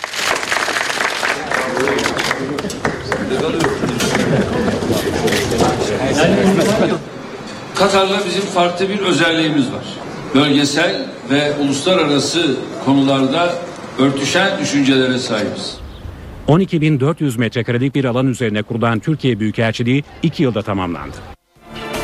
Kürt sanatçı Şivan Perver Diyarbakır'da buluştuğu Başbakan Erdoğan'la aralarında geçen bir diyaloğu anlattı. Perver, Kürtçenin resmi dil olması talebimi Başbakan'a ilettim. Başbakandan da vakti var cevabını aldım dedi. Şivan Perver, Başbakan bazı şeyleri çözmenin kendisi için çok zor olduğunu, kendisine yönelik baskı ve saldırılar olduğunu söyledi diye de ekledi. Fransa'da PKK için haraç topladığı gerekçesiyle Marsilya Halk Evi kapatıldı. Derneğin 10 üyesi de hapis cezasına mahkum edildi. Olayla ilgili soruşturmayı yürüten savcılık derneğin bir yılda 300 bin euro topladığını belirledi. Mahkemenin kararında ise toplanan paranın Türk güvenlik güçlerine karşı silahlı mücadelede kullanıldığı belirtildi. Dernek kapatılırken derneğin üyesi oldukları söylenen 10 kişi de 6 ay ile 3 yıl arasında değişen hapis cezasına mahkum edildi. Marsilya Halk Evi Fransa'da 2011 yılından bu yana kapatılan PKK'ya yakın ikinci dernek. Paris Ceza Mahkemesi 2011 yılında da Paris'teki Ahmet Kaya Kültür Merkezi'nin kapatılmasına karar vermişti. Lübnan'daki Hizbullah örgütünün üst düzey yöneticilerinden Hasan El-Lakkis'e bu sabaha karşı suikast düzenlendi. Başkent Beyrut yakınlarında vurulan Lakkis olay yerinde hayatını kaybetti. Hizbullah saldırıdan Mossad'ı sorumlu tuttu. Tel Aviv'dense konuyla ilgili bir açıklama yok. Zehirlendi mi, enfeksiyondan mı öldü? İsviçreli bilim adamlarının Filistin lideri Yasser Arafat'ın zehirlenerek öldürüldüğü yönündeki tespitini Fransız bilim adamları reddetti. Fransız uzmanlar Arafat zehirlenmedi, enfeksiyondan öldü diyor. Filistin'in efsane lideri Yaser Arafat'ın ölümünün üzerinden yaklaşık 10 yıl geçmesine rağmen tartışmalar sürüyor. Arafat'ın ölüm nedenini araştıran Fransız bilim insanları zehirlenme iddialarını reddetti. Uzmanlara göre Arafat genel bir enfeksiyon nedeniyle öldü. Kısa bir süre önce İsviçreli bilim insanları Arafat'ın naaşından alınan örneklerde radyoaktif polonyum bulunduğuna dair bir rapor açıklamıştı. Yeni açıklanan raporsa İsviçre Enstitüsü'nün açıkladığı raporla çelişir nitelikte. Yaser Arafat'ın eşi Süha Arafat açıklanan son raporla oldukça sarsıldığını söylüyor. Ancak soruşturmanın hala sürdüğüne de vurgu yapıyor. Kimseyi suçlamıyorum. Hiç kimseyi. Yargı süreci hala devam ediyor. Bu daha başlangıç. Filistin'de Arafat'ın ölümünden İsrail'i sorumlu tutanlar çoğunlukta. İsrail ise bu iddiayı yalanlıyor. Ankara-Brüksel hattında Avrupa Birliği üyeliği yolu açılırken Türkiye'nin küçük bir şehri Bayburt Müzesi ile Ankara'da Avrupa'da şampiyon oldu. İstanbul Arkeoloji Müzesi ve Edirne Sağlık Müzesi'nin ardından Avrupa Konseyi'nin 2014 yılı müze ödülüne Bayburt'taki Baksı Müzesi layık görüldü. Avrupa Konseyi sanat ve dizaynın Anadolu'nun kuzeyindeki gelişmemiş kırsal bölgelere taşınmasında oynadığı rol nedeniyle ödülün Baksı Müzesi'ne verildiğini açıkladı açıkladı. Şimdi bu müzenin kurucularından Profesör Hüsamettin Koçan telefon hattımızda. Sayın Koçan yayınımıza hoş geldiniz. Merhaba, yalnız sesinizi duyamıyorum. Ee, peki biraz daha yüksek konuşmaya çalışayım. Ee, Lütfen Baksı... yani e, tam alamıyorum sesinizi efendim. Peki tamam Sayın Koçan. Ee, önce şunu soralım. Baksı Müzesi'nin diğer müzelerden ayıran özellik nedir? Baksı Müzesi'nin diğer müzelerden ayıran birkaç tane özelliği var. Bir tanesi müzeler genellikle merkezlerde oluşuyor. Bizimki bir kırsal alanda, bir doğanın ortasında e, göçün gö, göç veren bir bölgede. Ya yani insanların e, gittikleri bir yerde değil de terk ettikleri bir yerde. Onun dışında Baksı Müzesi gittiği yerde sadece bir seyirlik müze rolünde değil, Baksı Müzesi gittiği bölgedeki insanların hayatlarıyla, kültürleriyle, yakından ilgili ve onlara burada kalınması gerekir, kültürünüze sahip çıkın diyen, onlara istihdam sağlamaya yönelen atölyeleri olan bir müze. O bölge hı hı. çocuklarının yeteneklerini tespit eden ve bu yetenekli çocuklara burs veren ve onların yaratıcılık eğitimi için onların önünü açan e, bir müze. E, Baksı Müzesi bir külliye. E, burada e, ayrıca başka bir özelliğimiz biz e, günümüz sanatının en avantgard örnekleriyle geleneksel sanatın örneklerini bir arada sergiliyoruz. Yani bir üst sanat alt sanat sınıflamasını bir kenara bırakarak insanlığın yaratıcılık çabasını sergileyen bir müze Baksı Müzesi. Hı hı. Bütün bunları yan yana koyduğumuz zaman Baksı Müzesi'nin öteki müzelerden ayrımı ortaya çıkmış oluyor. Ee, peki Sayın Koçan Avrupa Konseyi'nin açıklamasında Baksı'nın sanatı Anadolu'nun gelişmemiş kırsal bölgelere taşıdığına dikkat çekiliyor. Kurucusu evet. olduğunuz müzenin bölgeye ne gibi katkıları oldu? Bayburt'ta sanata dönük bir farkındalık yarattı mı örneğin? Şimdi elbette yarattı. Ee, bir kez bir kez bu biraz önce söylediğim şeyler.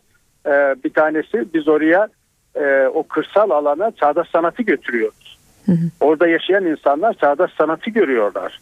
Ee, bu, bu, bu dünyanın duygusuyla karşılaşıyorlar.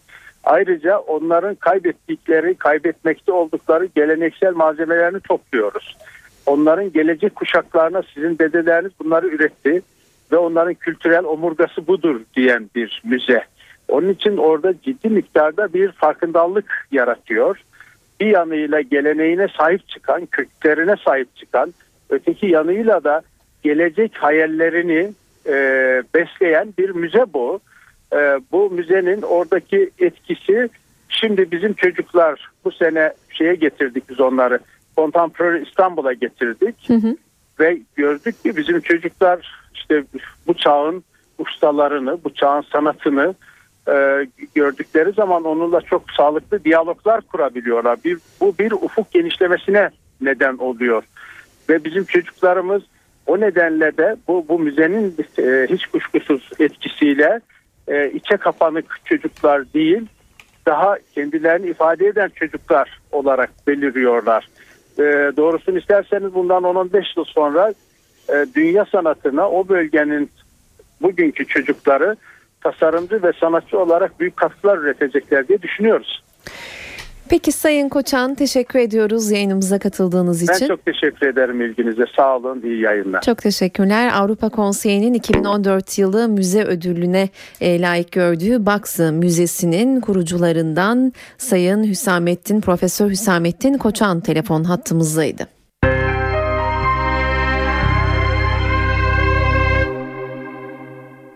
Eve dönerken kültür sanatla devam ediyoruz. Günün öne çıkan etkinliklerinden öneriler var sırada. Akbank Sanat Erkan Dirikcan'ı ağırlıyor bugün. Son yılların en heyecan verici caz gitaristlerinden biri olarak kabul edilen ve yurt dışında yaptığı çalışmalarla yeni nesil Türk cazının en önemli temsilcilerinden biri olan genç müzisyen Erman Dirikcan, bas gitarda Boris Old, davulda Friso Van Beek'ten oluşan Erman Trican Trio ile saat 20'de sanatseverlerin karşısında olacak. Victor Lazlo da Cemal Reşit Rey konser salonunda dinlenebilir bu akşam. Aşk şarkılarının efsane sesi Victor Lazlo, Billie Holiday müzikalinin dünya turnesi kapsamında müzikseverlerle buluşuyor. Konser saat 20'de başlıyor. Beyoğlu Hayal Kahvesi'nde de Ceylan Ertem konseri olacak. Ertem saat 22.30'da başlayacak performansını. Niyazi Koyuncu da Babilon'da olacak bu akşam. Karadeniz müziğinin yenilikçi ismi saat 20.30'da başlayacak konserine. Babylon Lounge, Chill and Roll Night Club'a ev sahipliği yapıyor bugün. Witch House ve Dark Wave tarzını birleştiren San Francisco'lu müzisyen Christopher Dexter Greenspan'in projesiyle etkinlik saat 20.30'da başlıyor. Volkan Konaksa Ankaralı hayranlarıyla buluşuyor. Karadeniz müziğinin güçlü sesi Kuzey'in oğlu saat 21'de sahnede. Konser mekanı Jolly Joker Ankara. Tiyatro severler için de önerilerimiz olacak. Şehir tiyatroları Haldun Taner sahnesinde yüzleşme görülebilir bu akşam. Arslan Kacar'ın kaleme aldığı oyunda Orcan Koç, Perihan Savaş, Samet Hafızoğlu ve Zeki Yıldırım rol alıyor. Oyun saat 20'de açıyor perdelerini. Devlet tiyatroları Cevahir sahneleri Salon 2'de de Son Tango sahneye konuyor. Selin Tekman, Barış Bağcı, Engin Delice ve Murat Kapu gibi isimlerin rol aldığı oyunun yönetmeni Murat Sarı. Oyun saat 20'de başlıyor. Bu akşam evdeyseniz CNBC'de saat 22'de Parades End izlenebilir. Öncesinde de saat 21'de Rizzle and Isles ekranda olacak. Star TV'de ise saat 20'de Muhteşem Yüzyıl ekrana gelecek. Saat 18.43 eve dönerkenin bu bölümünde spor gündeminde öne çıkan gelişmeleri aktaracağız. Trabzonspor Ziraat Türkiye Kupası'na erken veda etti. Bordo Mavililer 4. turda Balıkesir Spor'u 3-1 yenilerek elendi. Balıkesir Atatürk Stadı'nda oynanan maça ev sahibi ekip hızlı başladı. Balıkesir Spor 5. dakikada Kıvami'nin attığı golle öne geçti. 9. dakikada Muhammed penaltıdan farkı 2'ye çıkardı. Trabzonspor 19. dakikada Yanko ile rakibine yanıt verirken 34. dakikada Hasan'ın attığı golle Balıkesir Spor 3-1 öne geçti. Maçta başka gol olmayınca ev sahibi ekip Trabzonspor'u kupanın dışına iterek yoluna devam etti. Zira Türkiye Kupası'nda heyecan bugün devam ediyor. 13'te başlayan maçlar tamamlandı. Sonuçlar ve program şöyle. Balıkesir Spor 3, Trabzonspor 1, Tavşanlı Linyi Spor 0, Akisar Belediyespor 1, İnegöl Spor 3, Gaziantep Spor 2, Tokat Spor 1, İstanbul Büyükşehir Belediyespor 0. Şu saatlerde Gençler Birliği Nazilli Belediyespor'la kendi evinde karşı karşıya geliyor. Saat 19'da Fenerbahçe ile Fethiye Spor mücadele edecek. Günün son maçı ise saat 21'de Adana Demirspor'la Bursa Spor arasında oynanacak. Kupanın yarınki programında ise 5 maç var. Günün ilk mücadelesi saat 13'te Tarsus İtman Yurdu ile Kayseri Erciyesspor arasında. Saat 15.30'da Eskişehir Spor Belediye Van Spor'la, saat 18'deki mücadelelerde de Kardemir Karabük Spor Hacettepe ile Kayseri Spor'da 1461 Trabzon'la karşı karşıya gelecek. Yarın günün son maçı ise saat 20.30'da İzmir'de Buca Spor'la Beşiktaş arasında oynanacak. Galatasaray'ın Ziraat Türkiye Kupası'nda Gaziantep Büyükşehir Belediyespor karşısında zorlanması taraftarın tepkisini çekti. Tribünler Başkan Ünal Aysal'ı ilk kez protesto etti. Teknik direktör Mancini de Sabri'nin kaçırdığı penaltıya tepki gösterdi. Galatasaray'ın 2-0 öne geçtiği Gaziantep Büyükşehir Belediyespor maçının uzatmaya gitmesi taraftarı kızdırdı. 90 dakikanın bitiminde tribünler futbolcuları ıslıklayarak protesto etti. Bazı taraftarlar İmparator Fatih Terim diye tezahürat yaptı. Tribünler Galatasaraylı oyunculara uzatmaları oynamak için sahaya geldiklerinde de tepki gösterdi. Bu arada yönetim de hedef alındı. Ünal Aysal kulübe başkan seçildikten bu yana ilk kez protesto edildi. Türk Telekom Arena'da yönetim istifa sesleri yükseldi. Galatasaray'da ikinci yarısında oyundan alınan Aydın Yılmaz da taraftarla tartıştı. Deneyimli oyuncu soyunma odasına giderken sözlü sataşmalara karşılık verince kısa süreli gerilim yaşandı. Seri penaltılar sırasında Sabri'nin turu getirebilecekken 5. vuruşta kaleciye nişanlaması da teknik direktör Mancini'nin tepkisini çekti. İtalyan çalıştırıcı kaçan atış sonrası sinirli bir şekilde yedek kulübesini terk etti. Mancini sonraki penaltı atışlarını çıkış kapısının önünde izledi. Gaziantep Büyükşehir Belediyespor Teknik Direktörü Hasan Özer NTV Spor açıklamalarda bulundu. Özer Galatasaray karşısında galibiyeti kaçıran taraf olduklarını söyledi. Herkes tebrik ediyor. Ee, Ben de bir yandan üzülüyorum açıkçası. Yani e, sonuçta finalin e, şeyine kadar gelmişken penaltıyı atamamak hatta penaltıdan önce e, uzatmalarda Serdar'ın kaçırdığı pozisyonumuz vardı. 3-2 yapma şansımız vardı. E, yani e, takımımla gurur diyorum aslında ama üzülelim mi sevinelim mi inanın anlamış değilim ama en çok e, üzülen e, tarafımız daha çok ağır basıyor diye düşünüyorum. Çünkü Galatasaray'ı böyle yakalamışken son saniyeye kadar mücadeleyi de sürdürerek eğer tur atmasaydık çok daha güzel olacaktı. Oyuncularımı tekrar yürekten kutluyorum. Gerçekten müthiş bir dönüş yaptık ikinci devre. Mükemmel oynadı e, oyuncularım. E, Sonuna kadar mücadele ettiler. Ya futbol sadece para demek değil. Yani futbolda aslında yüreğini ortaya koymak, mücadele etmek e, bunlar önemli şeyler.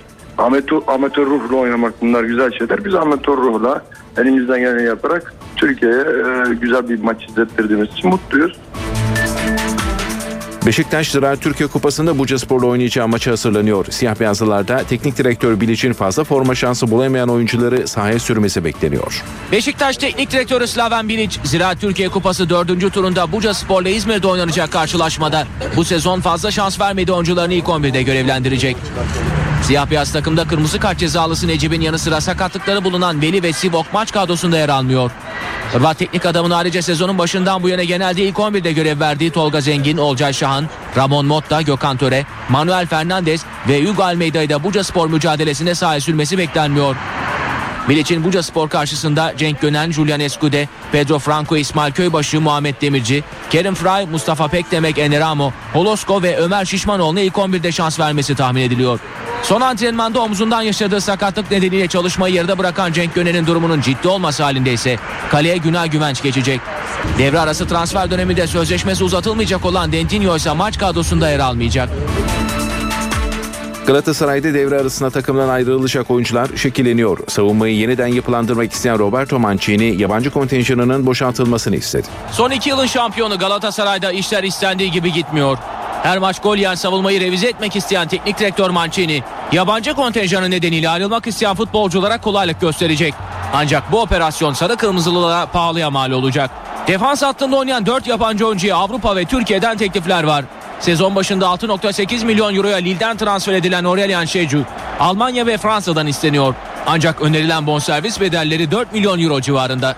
Roberto Mancini'nin kadroda düşünmediği Albert Riera, Real Betis ve Anderlecht'in listesinde. Galatasaray'la sözleşmesi sezon sonu bitecek olan ve yıllık 2.9 milyon euro garanti para alan İspanyol oyuncu ayrılmak için yönetimden tüm alacaklarını talep ediyor. Sezon başından beri gördüğü kartlarla kadrodaki kredisini tüketen Daniye Süper Lig'den talipler var. 2011'den bu yana Galatasaray forması giyen Emanuel Ebue ise İngiltere Premier Lig'den teklifler alıyor. 8 milyon euroya Kayseri Spor'dan transfer edilen ancak bekleneni veremeyen Amrabat da İngiltere'den gelen teklifleri değerlendiriyor. Yabancı oyuncuların büyük çoğunluğunu ara transferde yenilemeyi planlayan Sarı Kırmızılıları hareketli bir dönem bekliyor. Yönetimin transferi ayrıca bütçede merak konusu. Beşiktaş Gökhan Tören'in bonservisini almak için düğmeye bastı. Bonservisi Rubin Kazan'da olan milli futbolcu için siyah beyaz yönetim Rus kulübüyle masaya oturmaya hazırlanıyor. Beşiktaş yönetimi bu sezon başında bir yıllığına Rubin Kazan'dan kiralık olarak kadrosuna kattığı Gökhan Tören'in bonservisini almak için Rus kulübüyle temaslarını hızlandırdı.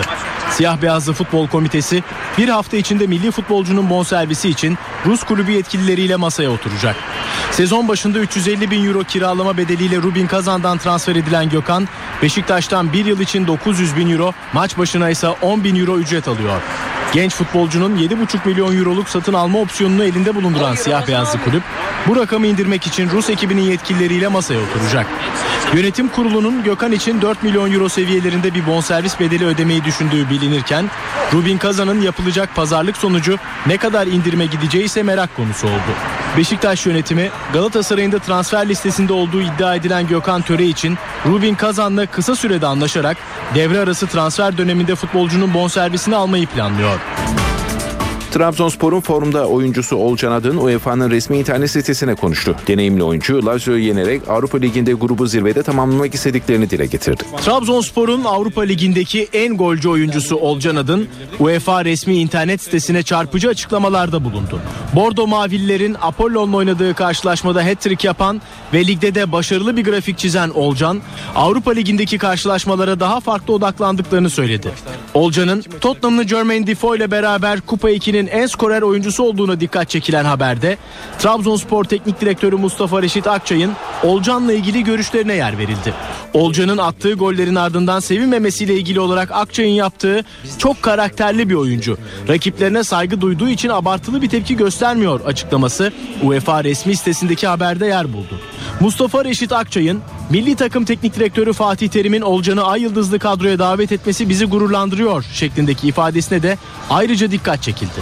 Olcan Trabzonspor'la birlikte çıkışta başlığıyla verilen haberde Olcan'ın Lazio'yu yenip grubu lider tamamlamak istiyoruz şeklindeki ifadesi ön plana çıktı.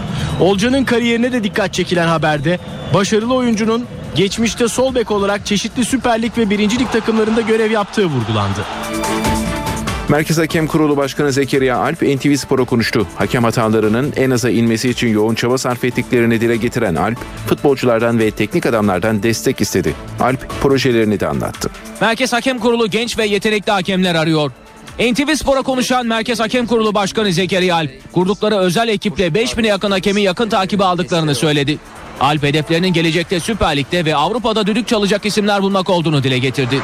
Çok yoğun bir maç trafiği içinde olduklarını belirten Alp, sadece Türkiye'de değil Avrupa'da da göğsümüzü gere gere izlediğimiz hakem kardeşlerimiz var.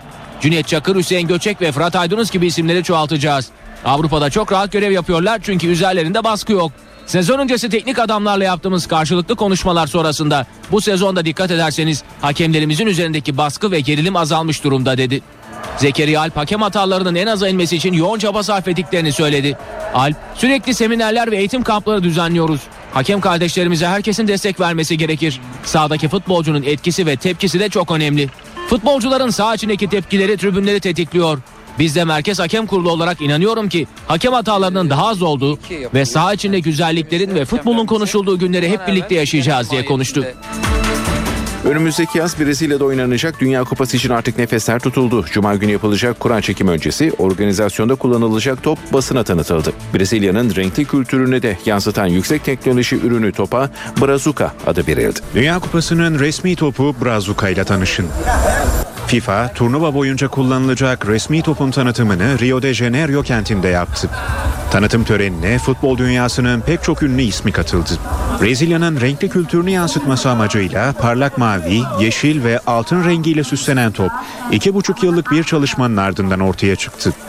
Üretici firma Brezilyalıların oylarıyla Brazuca adı verilen topun son iki buçuk yılda aralarında Messi, Casillas, Schweinsteiger gibi ünlü futbolcuların da bulunduğu 600'den fazla oyuncu tarafından test edildiğini açıkladı. Oyuncular da Güney Afrika'daki son Dünya Kupası'nda kullanılan topun aksine yeni toptan son derece memnun kalmış görünüyor. 2010 Dünya Kupası'nda kullanılan Jabulani adlı top havada çizgisini korumadığı gerekçesiyle özellikle kalecilerden büyük tepki toplamıştı. Galatasaraylı Hospital oyuncusu Pops Mensah Bonsu'nun cezası belli oldu. Euroleague yönetimi Britanyalı basketbolcuya 3 maç ceza verdi. Euroleague yönetimi Olympiakos Galatasaraylı Hospital maçında Mirza Begic ve Pops Mensah Bons arasında başlayan Yorgo Printesis'in de dahil olmasıyla büyüyen kavganın faturasını kesti. Galatasaraylı Hospital'ın Britanyalı yıldızı Mensah Bonsu'ya 3 maç ceza veren Euroleague yönetimi Begic'i 4, Printesis'i de 3 maçla cezalandırdı. Böylece Bonsu sarı kırmızıların bu turda kalan 3 maçında forma giyemeyecek. Música Saat 19 ben Öykü Özdoğan eve dönerken haberlerle yeniden karşınızdayız. Anayasa Mahkemesi CHP'nin İzmir ve Zonguldak milletvekilleri Mustafa Balbay ile Mehmet Haberal'ın uzun tutukluluk süreleri konusundaki bireysel başvurularını haklı buldu. Ayrıntılar için NTV muhabiri Gökhan Gerçe'ye bağlanıyoruz şimdi. Yüksek Mahkeme tutukluluk süresine bakmaksızın kararını verdi ve e, halkın oylarıyla seçilen milletvekilleri ile ilgili tutuklu yargılama yapılamaz dendi. İçeride oldukça uzun süren e, müzakereler oldu, tartışmalar oldu. Gerekçeli kararda şunlar belirtildi. Mustafa Balbay ve Mehmet Haberal'ın 2001 yılından bu yana yasama faaliyetlerine katılamadığı belirtildi. Seçilme hakları ihlal edilmiştir. Yasama faaliyetlerini yerine getirmeleri engellenmiştir. Bu nedenle hak ihlali vardır dedi Yüksek Mahkeme. Merak edilen hak ihlali tespiti yapılırsa Haberal e, dışarıda zaten önümüz geçtiğimiz günlerde mahkeme tarafından tahliye edilmişti ama e, Mustafa Balbay yaklaşık 5 yıldır cezaevinde tahliye edilebilecek miydi? E, hükmen tutuklu olduğu için böyle bir karar verilmedi. Yerel mahkemede süreç devam ediyorsa tahliye edilebiliyor e, isimler, e, sanıklar ama yerel mahkemede süreç tamamlanmışsa, hükmen tutuklu hale gelmişse Mustafa Balbay gibi tahliye kararı verilemiyor. Bu nedenle Yüksek Mahkeme bugün tahliye kararı vermedi ama Balbay'a tazminatı hükmetti. Balbay kişi hak ve özgürlüklerini e, Balbay'ın kişi hak ve özgürlüklerini devlet ihlal etmiştir dedi ve 5000 lira tazminata hükmetti.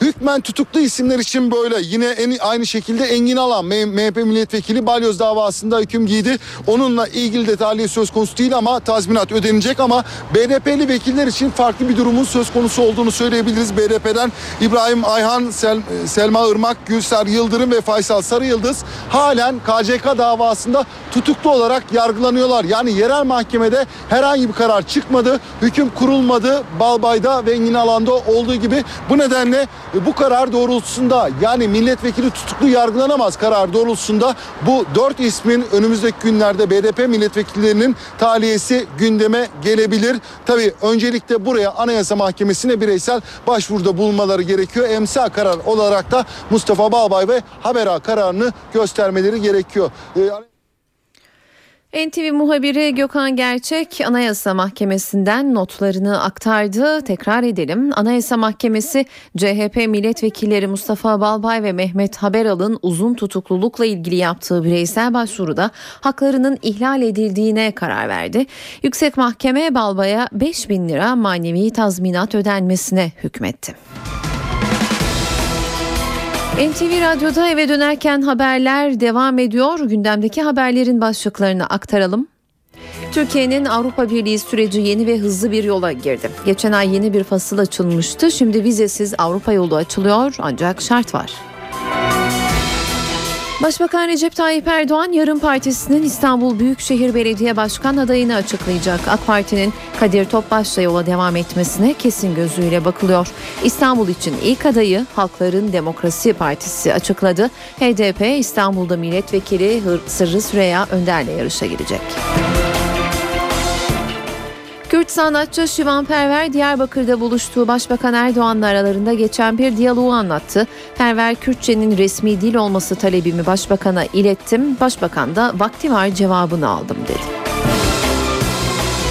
İşsizlik %10 ama Türkiye İş Kurumu'nun kayıtlarına göre tam 1 milyon 250 bin işçi aranıyor. Doğuda tam anlamıyla kar esareti başladı. Erzurum kent merkezi buz tuttu. Karayollarında onlarca geçit kapanma noktasına geldi. Avrupa Konseyi'nden Bayburt'taki Baksı Müzesi'ne ödül geldi. Baksı yılın müze ödülüne layık görüldü.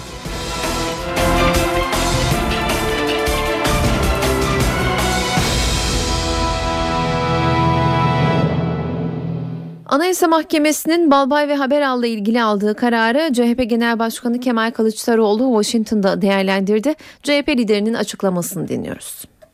Mustafa Balbay bir gazeteci. Partimizden milletvekili oldum. Şu anda hapiste. Evet dolayısıyla parlamentoya gelip yemin etmedim.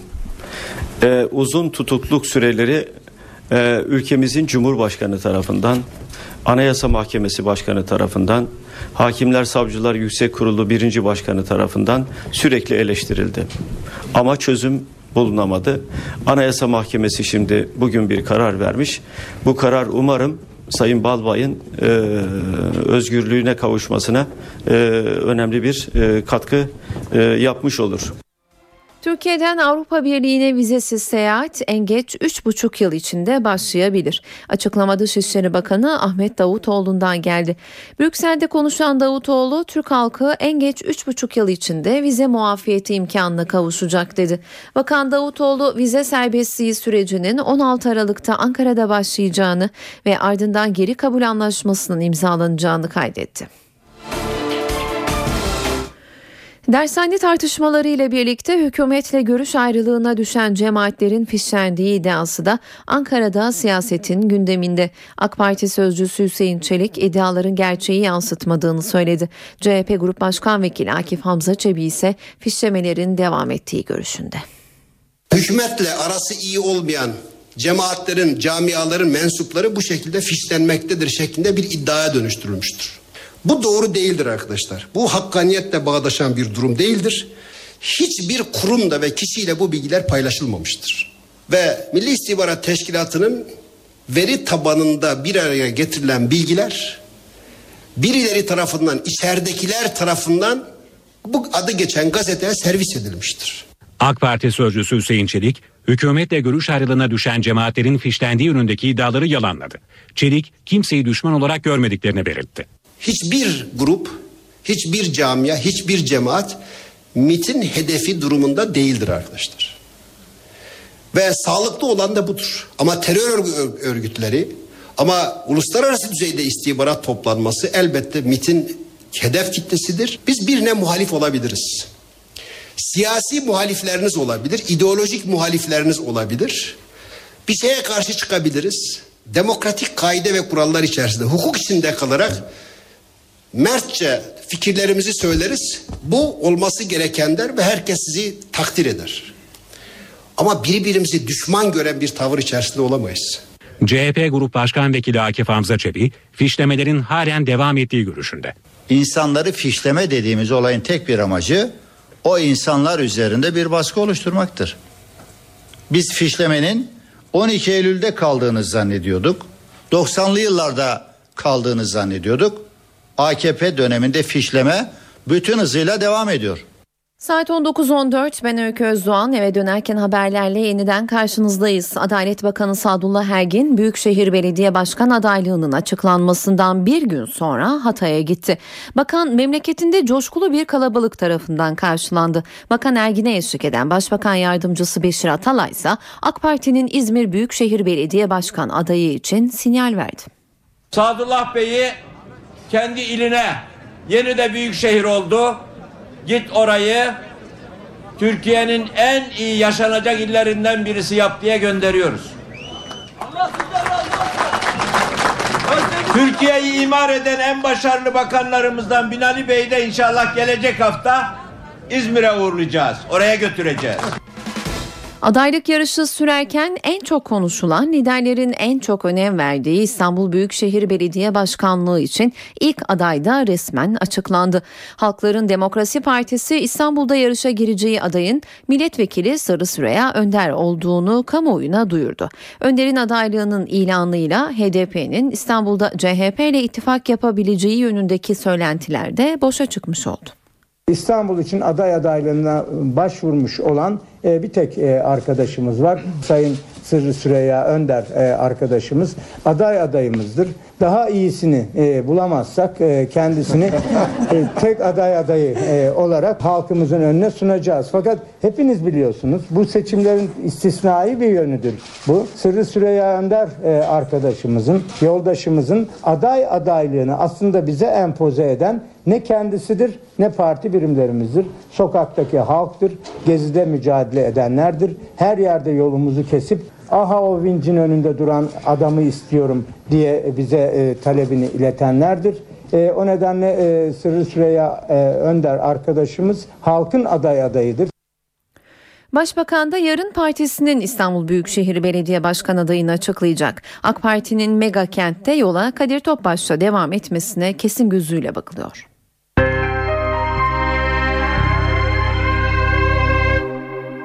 İş arayanlar için önemli bir haber işsizlik var ama Türkiye İş Kurumu çarpıcı bir gerçeği açıkladı. Kayıtlara göre tam 1 milyon 250 bin eleman aranıyor ama başvuran yok. En fazla temizlik görevlisi, satış danışmanı, güvenlik görevlisi, garson ve büro için eleman aranıyor. İstanbul'da 306 bin 104 kadro, İzmir'de 80 bin kadro, Ankara'da 55 bin kadro boş eleman bekleniyor. İş arayanların dikkatine sunalım. Avrupa Komisyonu'ndan 8 büyük bankaya 14,7 milyar euroluk ceza geldi. Bankalar yasa dışı kartel oluşturup faiz oranlarına yön vermekle suçlanıyor. En yüksek ceza Alman Deutsche Bank'a verildi. Banka 725 milyon euro ceza ödeyecek. Cezaya çarptırılan bankalar arasında Societe Generale, Citigroup ve JP Morgan da var. İki banka ise karteli ortaya çıkarmada gösterdiği işbirliği için bağışlandı. Ukrayna'da yönetim karşıtı gösteriler dondurucu soğuğa rağmen devam ediyor. Başkent Kiev'de meydanın değişik bölgelerine çadır kuran eylemciler barikatlarla bazı sokakları kapattı. Bazı Ortodoks rahipler de meydana gelerek göstericilere destek verdi. Başbakan Azarov ise eylemlere son verilmesi çağrısında bulundu. Azarov şiddete başvuranların ve anayasayı ihlal edenlerin cezalandırılacaklarını belirtti.